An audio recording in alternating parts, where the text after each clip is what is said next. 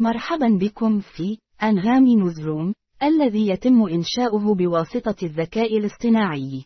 نبدأ اليوم بأخبار العالم حيث شهدت روسيا أكبر هجوم جوي على أوكرانيا منذ بداية الغزو بالكامل.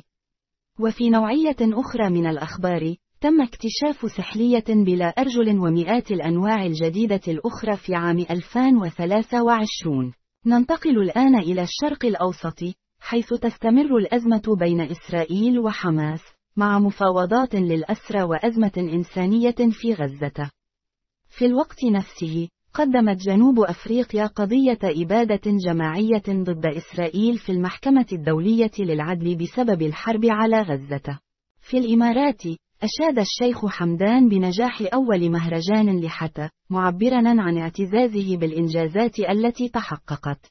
ننتقل الآن إلى الأعمال، حيث كان عام 2023 صعبا للغاية على إيلون ماسك وتسعة من الرؤساء التنفيذيين الآخرين.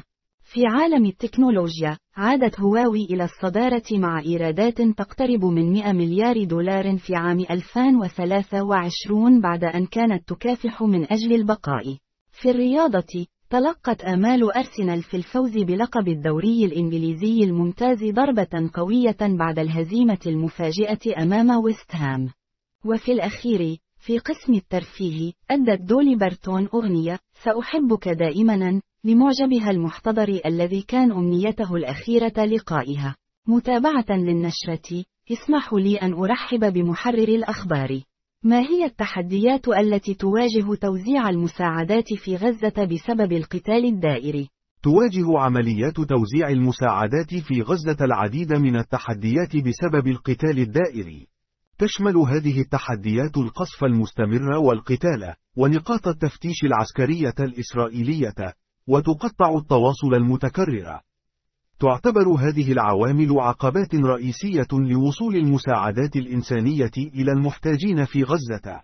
شكرا لكم على الاستماع، ونتطلع إلى مشاركتكم المزيد من الأخبار في الغد. ونوصيكم أيضا بالاستماع إلى أغنية مكانك للفنان عمرو دياب على أنغامي.